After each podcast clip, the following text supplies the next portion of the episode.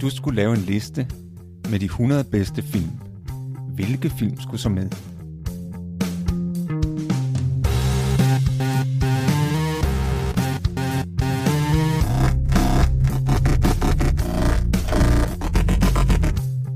Hej, jeg hedder Morten. Og jeg hedder Thomas. Lyt med, når vi taler om vores liste med de 100 bedste film.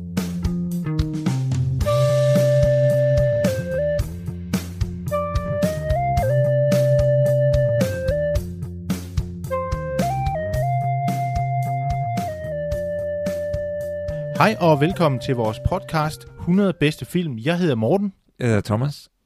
I dag i det gule værelse skal vi tale om film nummer 57 på vores liste over de 100 bedste film. Den film, vi skal tale om, hedder 1492 Erobringen af Paradis. Den er fra 1992. Den er instrueret af Ridley Scott, og den har Gerard Depardieu i hovedrollen, sammen med Sigourney Weaver er også en af hovedrollerne.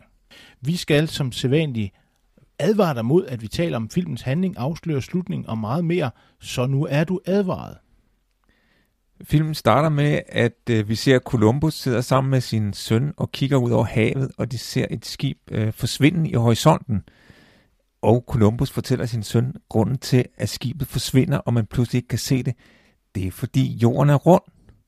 Derefter så følger vi Columbus øh, have nogle samtaler og nogle forhandlinger, dels med kirken, og dels med den spanske dronning og hendes mand, hvor han diskuterer, om det kan lade sig gøre at finde søvejen til Asien ved at sejle mod vest over oceanet.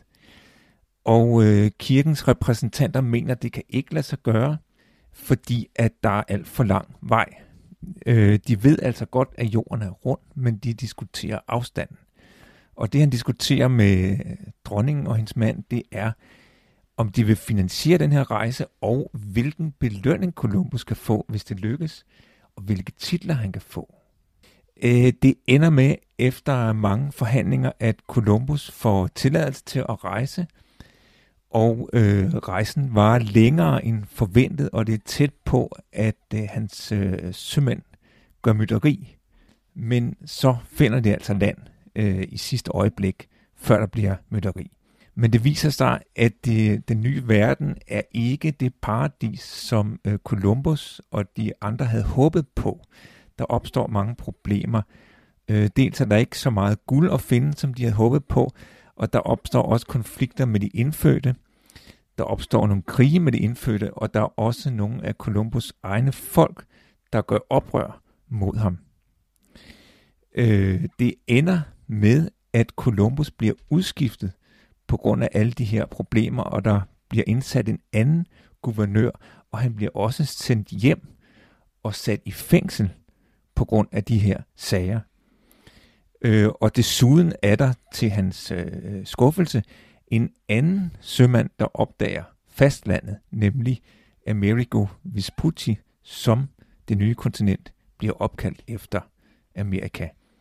Men filmen ender med, at Columbus med sin sønners hjælp kommer ud af fængslet, og man ser i slutscenen, at øh, Columbus sidder med sin yngste søn, som begynder at skrive hans erindringer, således at Columbus får en vis genoprejsning og får den plads i historien, som han fortjener. Så det er en film, der, der slutter måske lidt øh, sentimentalt, men det er jo en festfilm, Thomas. Det er jo en festfilm, der, der fejrer 500 året. Så der er jo virkelig lagt i kakkeloven, og det kan man godt fornemme også på filmens sådan måde at skildre begivenhederne, og ikke mindst Columbus. Ja, fordi Columbus er jo en held i den her film. Øh, han er en meget idealistisk person, øh, som jo øh, ønsker at skabe en ny verden. Og så kan man jo sige, jamen, var det ikke meningen, at han skulle finde en ny søvej til Asien? Var det egentlig ikke det, det handlede om? Fordi man havde det her problem med, altså man ville gerne handle med, med Kina, og man handlede krydderier og silke øh, og så videre, og, men det var blevet lidt svært, fordi tyrkerne, Konstantinopel var faldet, og øh, det var blevet lidt svært at rejse over land, og det var blevet farligt på grund af tyrkerne. Så havde man godt nok også fundet en søvej ned omkring Afrika, men det er også langt og besværligt, så men, altså, der var nogen, der håbede på og drømte om at finde søvejen vestover til Asien. Og det var, dem var Columbus altså en af. Og han kunne ikke bare sejle afsted af i hvert fald af to grunde. For det første, så skulle han jo have lov til det af kirken. Altså han skulle have lov til at, at, at bryde ud af den her konservative forestilling om, at, at der lå en anden vej rundt til Østen og Indien.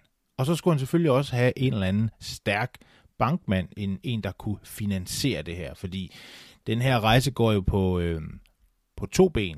Der er, øh, der er noget erobringslyst, udrejse, udlængsel, og så er der noget økonomi, hvor øh, selvfølgelig skal de have kirkens tilladelse, men det skal også kunne betale sig, som man siger på jysk. Det skal kunne betåle sig. Altså, ja, der de skal, skal have noget, guld de skulle gerne tilbage. finde noget guld. Ja. De skulle gerne finde noget guld. Gerne og, rigtig meget.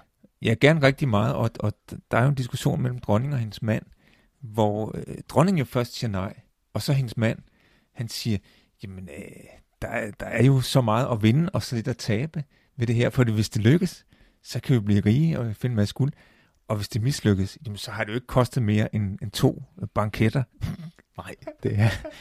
Enten er, det, enten er det meget øh, øh, ringe hyre, man får som sømand, eller så er det virkelig en stor banket. Og jeg tror, det er det sidste. Ja. Måske har man heller ikke fået så meget i løn som sømand, det ved jeg ikke. Man fik vel det, man kunne tage med sig. Jeg ved det ikke. Men i hvert fald kommer han jo afsted, og det er jo øhm, det er en lidt anden Columbus, som vi ser i filmen, end som var i virkeligheden. Altså hvis man sådan læser lidt kilder om Columbus, bare sådan lige skimmer nogle af dem, så får man et lidt andet indtryk af den her, uh, så idealistiske Columbus. Jeg, jeg læste lidt op omkring den virkelige historiske Columbus, og jeg må indrømme, at jeg bliver ret forbløffet over, hvor stor forskel der er på det, som filmen viser, den Columbus, som filmen viser, og så den historiske Columbus, fordi den virkelige Columbus, han var måske, han var ikke helt så idealistisk som den person, vi ser i filmen. Han var lidt, nok lidt mere brutal. Faktisk var det sådan, at han var kendt for, for sin øh, brutalitet i de her nye kolonier, som, som han anlagde. Øh, og det var både øh, venner og fjender, der ligesom erkendte, at han var rimelig brutal, og han, øh, han lavede slavehandel, og han øh, lavede nogle massakre på de der øh, indfødte indianere, som, som han kaldte dem. Det er lidt svært at genkende øh, den idealistiske Columbus, vi har i filmen, med det, som historiske beretninger fortæller om ham.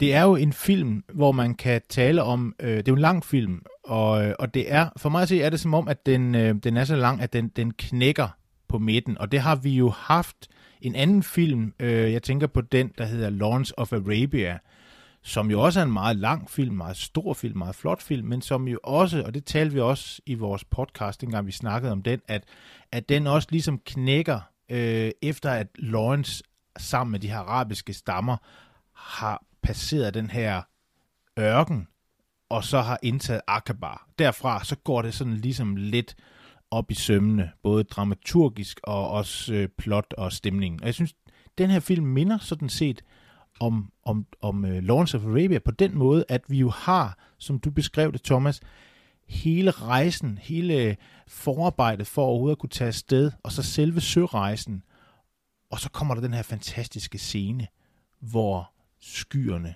glider væk, og så er de pludselig den her Sydhavsø, fantastiske, paradisiske tilstand. Det er sådan ligesom i sådan et, et klips, så er de bare ved den nye verden. Det er en fantastisk scene, men den ligesom, det, jeg synes ligesom, den skiller filmen ja, i to dele. At det er jo filmens øh, absolute højdepunkt. Altså hvis man skulle lave en spændingskurve, så stiger den jo bræt lige til det punkt, hvor de når land. Og de er reddet. Det, altså projektet er lykkes. De har fundet, ja, søvejen, tror de vel, til at begynde med. De har i hvert fald fundet land. Plus at de er reddet. Okay, de, de skal altså ikke dø, de er reddet. Øh, så det, åh, det er kæmpe begejstring, kæmpe trum. Og der er ligesom, at spændingskurven, den falder meget bræt. Meget bræt. Og den kommer ligesom aldrig rigtig deroppe af igen. Men, men, men jeg er jo enig med dig i, at altså, den første time af filmen fungerer utrolig godt. Dramaturgisk en utrolig spændende film. Og øh, meget rørende film på mange måder. Altså hele det, den her... Øh, diskussion, han har med repræsentanter fra kirken, jamen, og som sagt, det de diskuterer er jo ikke om jorden er flad, fordi det, det ved de, vidste de godt, at den ikke var. Men de diskuterer afstand. Ikke? Kan det egentlig lade sig gøre? Hvor langt er der? Og der findes jo forskellige teorier om det, der findes forskellige beregninger, som de diskuterer frem og tilbage. Det kulminerer jo med, altså, at aften før Columbus skal rejse. Det der, synes jeg, er meget rørende scene. Han har jo, han er venner med en, en munk. Altså, der er jo ligesom, der er ligesom to sider af den kristne kirke i den her film. Der er jo den her øh, korrupte side, øh, med, med øh, magtmisbrug og, og brutalitet. Man ser også kætter, der bliver brændt. Ikke? Og, og som jo øh, repræsenteres af de her præster, der ikke vil tillade hans rejse, og som bare holder fast i de her øh, forældede dogmer, der står i nogle gamle bøger. Ikke? Og på et tidspunkt så flipper Columbus lidt ud og begynder at smadre det der bibliotek. Sådan, det er jo løgne alt sammen. Og så skal han jo, så der er lige en munk, der står korsets tegn, og så, og så slår ham ud. og så skal han gøre bod, og så ligger han sådan udstrakt på gulvet i kirken og skal gøre bod, og hans lille dreng kommer og, det, og lægger sig, eller han har to sønner, ikke? Der er den ældre søn, som selv er munk. Og så man godt mærke, han, han er begyndt at blive lidt ligesom de der munke. og så har han den yngste søn, som jo er meget mere kærlig og umiddelbar. Og så kommer den yngste søn, og vil gerne snakke med, med sin far, der ligger der og gør bod. Og så siger den ældre søn, ja, man må ikke tale til en mand, der gør bod. Og så siger den lille søn, jamen, hvad kan man så gøre? Jamen, man kan ingenting gøre. Det er jo det, der er pointen. Men så gør den lille søn det, at han lægger sig på gulvet ved siden af Columbus. Og det som hjælper ham med at gøre bod. Meget rørende scene. Og den anden meget rørende scene, det er der til aften før rejsen, hvor Columbus erkender for ham den gode munk, som han er venner med, og som har støttet ham hele vejen. Han siger, øhm, jeg har løjet, jeg har løjet om afstanden øh, der er meget længere, end jeg har sagt. Og jeg ved faktisk ikke, hvor langt der er. Og så har munken, der han bliver chokeret og siger, ja, jamen det må du da fortælle dine folk. Så nej, det er det ikke fortælle, så vil de jo rejse. Så, så, så, så siger jeg det. Nej, munken siger, så, så fortæller jeg dem det.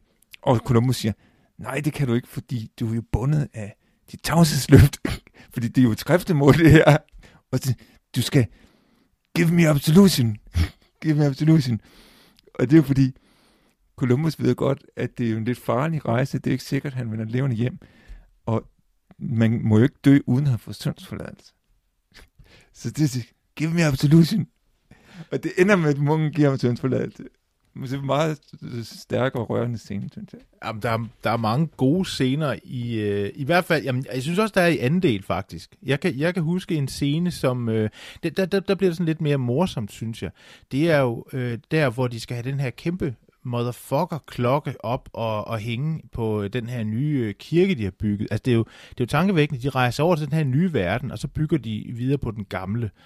Og hvordan fanden de har fået, undskyld, hvordan de nu har fået den her kæmpe store klokke, tunge klokke sejlet over på deres skibe, det er fuldstændig vanvittigt. Altså, da vi så filmen, så, øh, så forestillede vi os, at jamen, der er en, der har sagt, prøv her Columbus, du skal have den her lille kirke med. Og så har Columbus sagt, nej, det skal jeg så ikke, for det kan ikke lade sig gøre. Og så har, har kompromiset har så været, at de så har taget kirkens kæmpe store klokke, og så sejlet den over. Og den hejser de jo op, så den hænger, og det er jo simpelthen en kæmpe, en kæmpe bedrift. Det er så stor en bedrift, at de er nødt til at, at spørge en af de her adelsfolk, øh, som er meget, øh, han, er, han tager virkelig skuldre, han er meget ubehagelig adelsmand. Så vil de have hans flotte, flotte hængst, sorte hængst, til at hjælpe med at slæbe den her klokke. Og som han siger, men min hest, den arbejder ikke. Nej, det gør han heller ikke selv, jo. Og det gør han heller ikke selv. Nej, hans hest gør i hvert fald ikke. Og så siger Gerard Depardieu, han siger, jamen det er faktisk din hest, der skal trække den her klokke. Og det, det, jeg tror, det er sådan, at der, der sker et brud mellem de to der, fordi øh, det er han ikke meget for ham her, Alsmanden. Altså, og man kan sige sådan rent dramaturgisk, så, så øh, kan man sige, at de, de skurkagtige egenskaber, som, som den virkelige Columbus havde, de er jo ligesom blevet projiceret over på den her adelsmand. Ja. Og jeg, jeg kunne faktisk godt tænke mig, at den alsmand, jeg synes at faktisk, han spiller fremragende i den rolle, men jeg kan godt forestille mig, en uh, Klaus Kinski i den rolle. Hvad siger du til det, Thomas? Ja, ligesom i Aguirre. Ja, Ja, det, det tror jeg, han det er lidt den samme type. En galning, ikke? vores film med Aguirre. Ja, fordi den foregik jo også i Sydamerika, godt nok på et lidt senere tidspunkt, men, men det er jo også en erobring, de er i gang med der. Og man har lidt fornemmelse, man ser også nogle scener faktisk, hvor de går rundt i junglen på de her, med de her kæmpe store stålhjelme og rustninger, og øh, er helt malplaceret og, og kan slet ikke øh, finde ud af noget som helst. De er sådan, sådan hunde i, i, i spil kejler. Og, og den stemning er der også, synes jeg, i, øh, i filmen. Så det er, det er godt samlet op, sådan filmhistorisk, øh, af Ridley Scott. Jeg er sikker på, at han har set Acquire mange gange.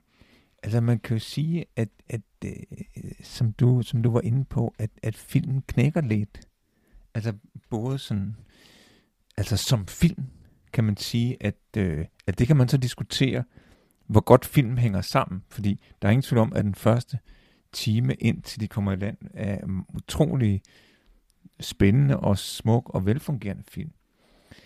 Øh, og så kommer der ligesom det her afsnit, hvor han handler om krigene med indianerne og konflikterne med hans egen folk, som øh, det er ikke helt så spændende. Og jeg synes også, at det er- det er unødvendigt øh, brutalt, unødvendigt blodigt, at det er sådan rimelig udpenslet.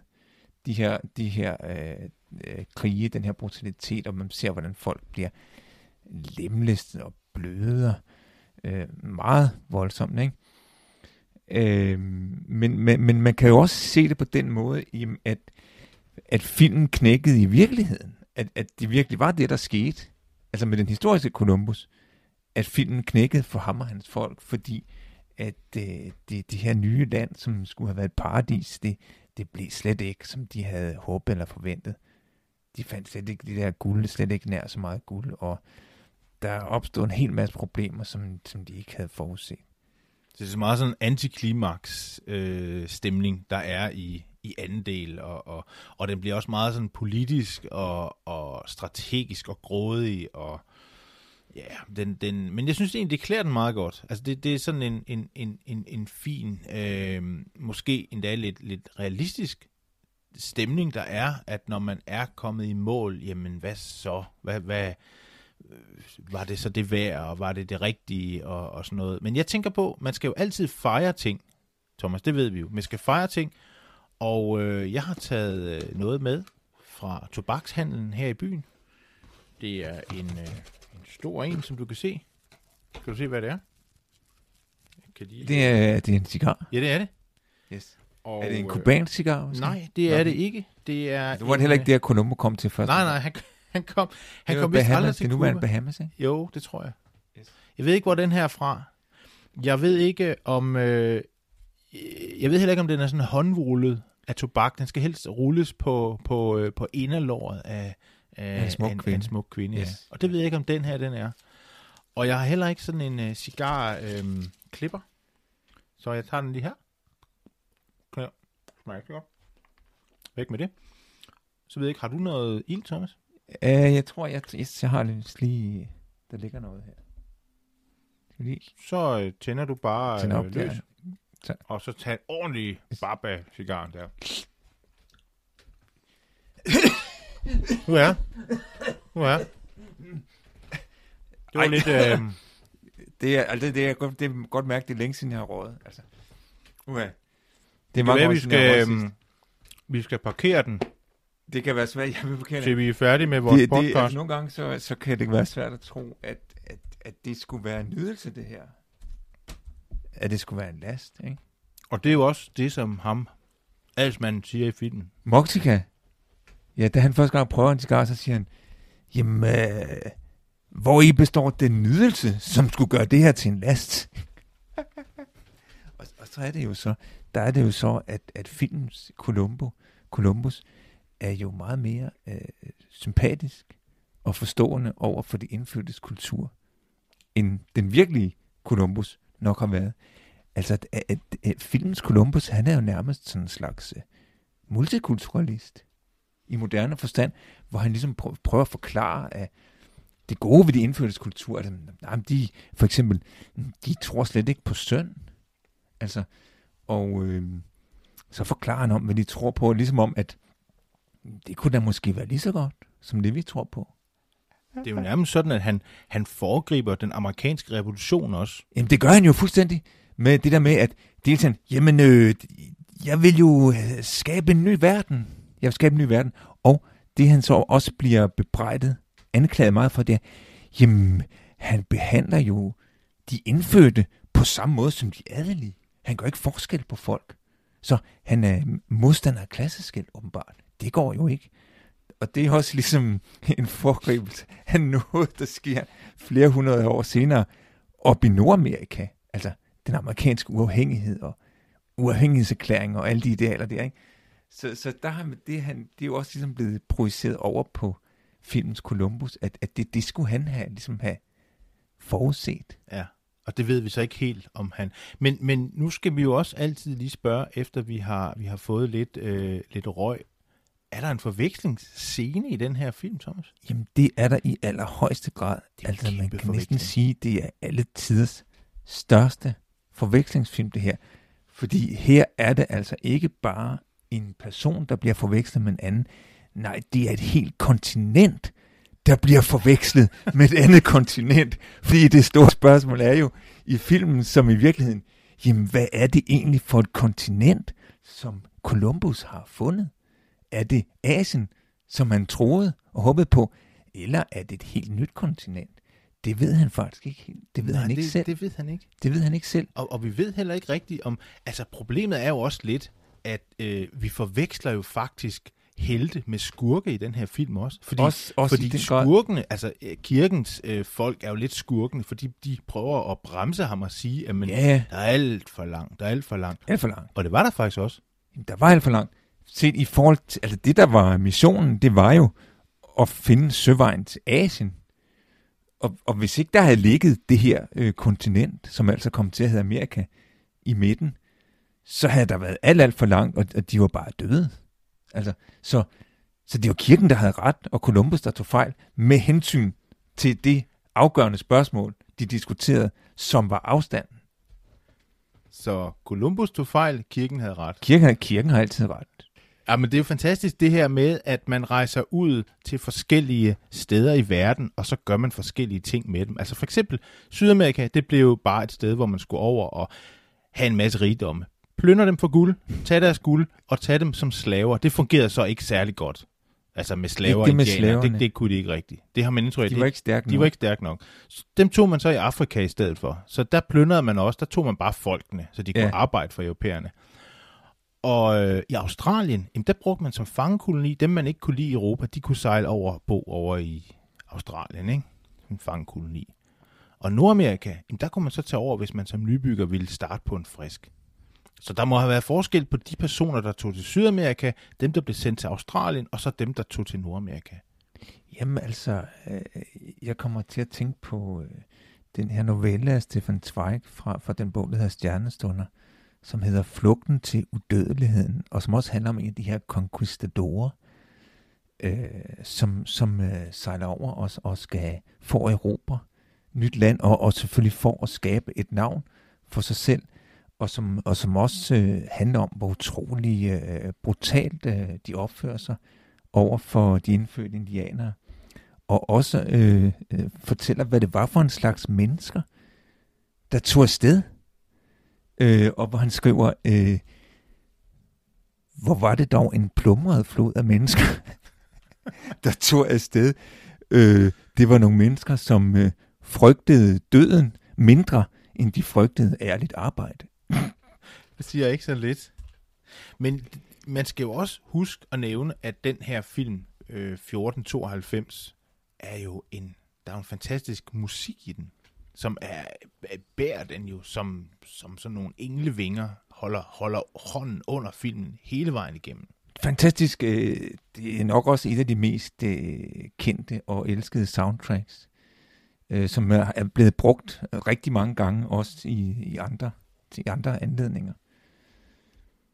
Det er jo ham, den græske komponist Vangelis, som har lavet musikken. Han arbejder med sådan noget øh, elektronisk... Øh, er det ikke sådan noget elektronisk musik? Jo, det, det tror jeg. Han, øh, han er utrolig dygtig og, og meget, meget engageret, når han laver filmmusik. Han sidder jo næsten og ser scene for scene for at fylde musikken ind, så den, så den understøtter filmen. Og det er mesterligt. Det gør den utrolig godt. Meget, meget. Blandt andet for eksempel den der scene, hvor de sejler afsted. Og ja, nu kan jeg ikke, uh, jeg kan ikke synge det her, men, men ligesom det der er filmens hovedtema, og som er utrolig flot, altså meget storladen, øh, romantisk, øh, drømmende musik, ikke? Musik. Nu skal vi ikke, vi skal ikke synge i alle Nej, vi skal ikke synge i podcasts. alt. Ikke, alle vi springer over den gang. Men det, som du siger, det er utroligt godt øh, passet sammen. Og så er det jo hovedpersonen Gerard Depardieu. Ham har vi ikke stødt på endnu, men han er jo på det her tidspunkt en af de helt store skuespillere. Han er jo kommet til Hollywood og, øh, og ellers er fra Frankrig. Gerard Depardieu er jo... Øh, han kom jo lidt skævt ind i skuespillerkunsten. Han kom ind som sådan en lidt utilpasset bølle, har jeg ladt mig fortælle. Og øh, havde et fantastisk talent for skuespil. Han er jo kæmpe stor klippert og har jo spillet med og gør stadig i, i mange store, store film. Jeg så ham i 85 i en rolle i en film, der hedder Police. En fransk film, som jeg så i, i, øh, i biografen.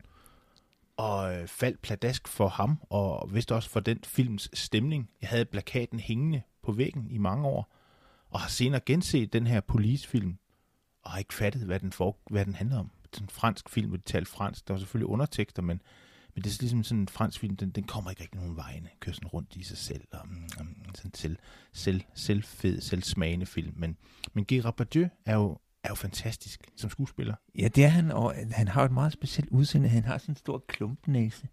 Og, og så er han også sådan lidt tyk, lidt overvægtig. Måske ikke verdens smukkeste mand, men, men måske har, han har en vis charme, kan man sige. Ikke?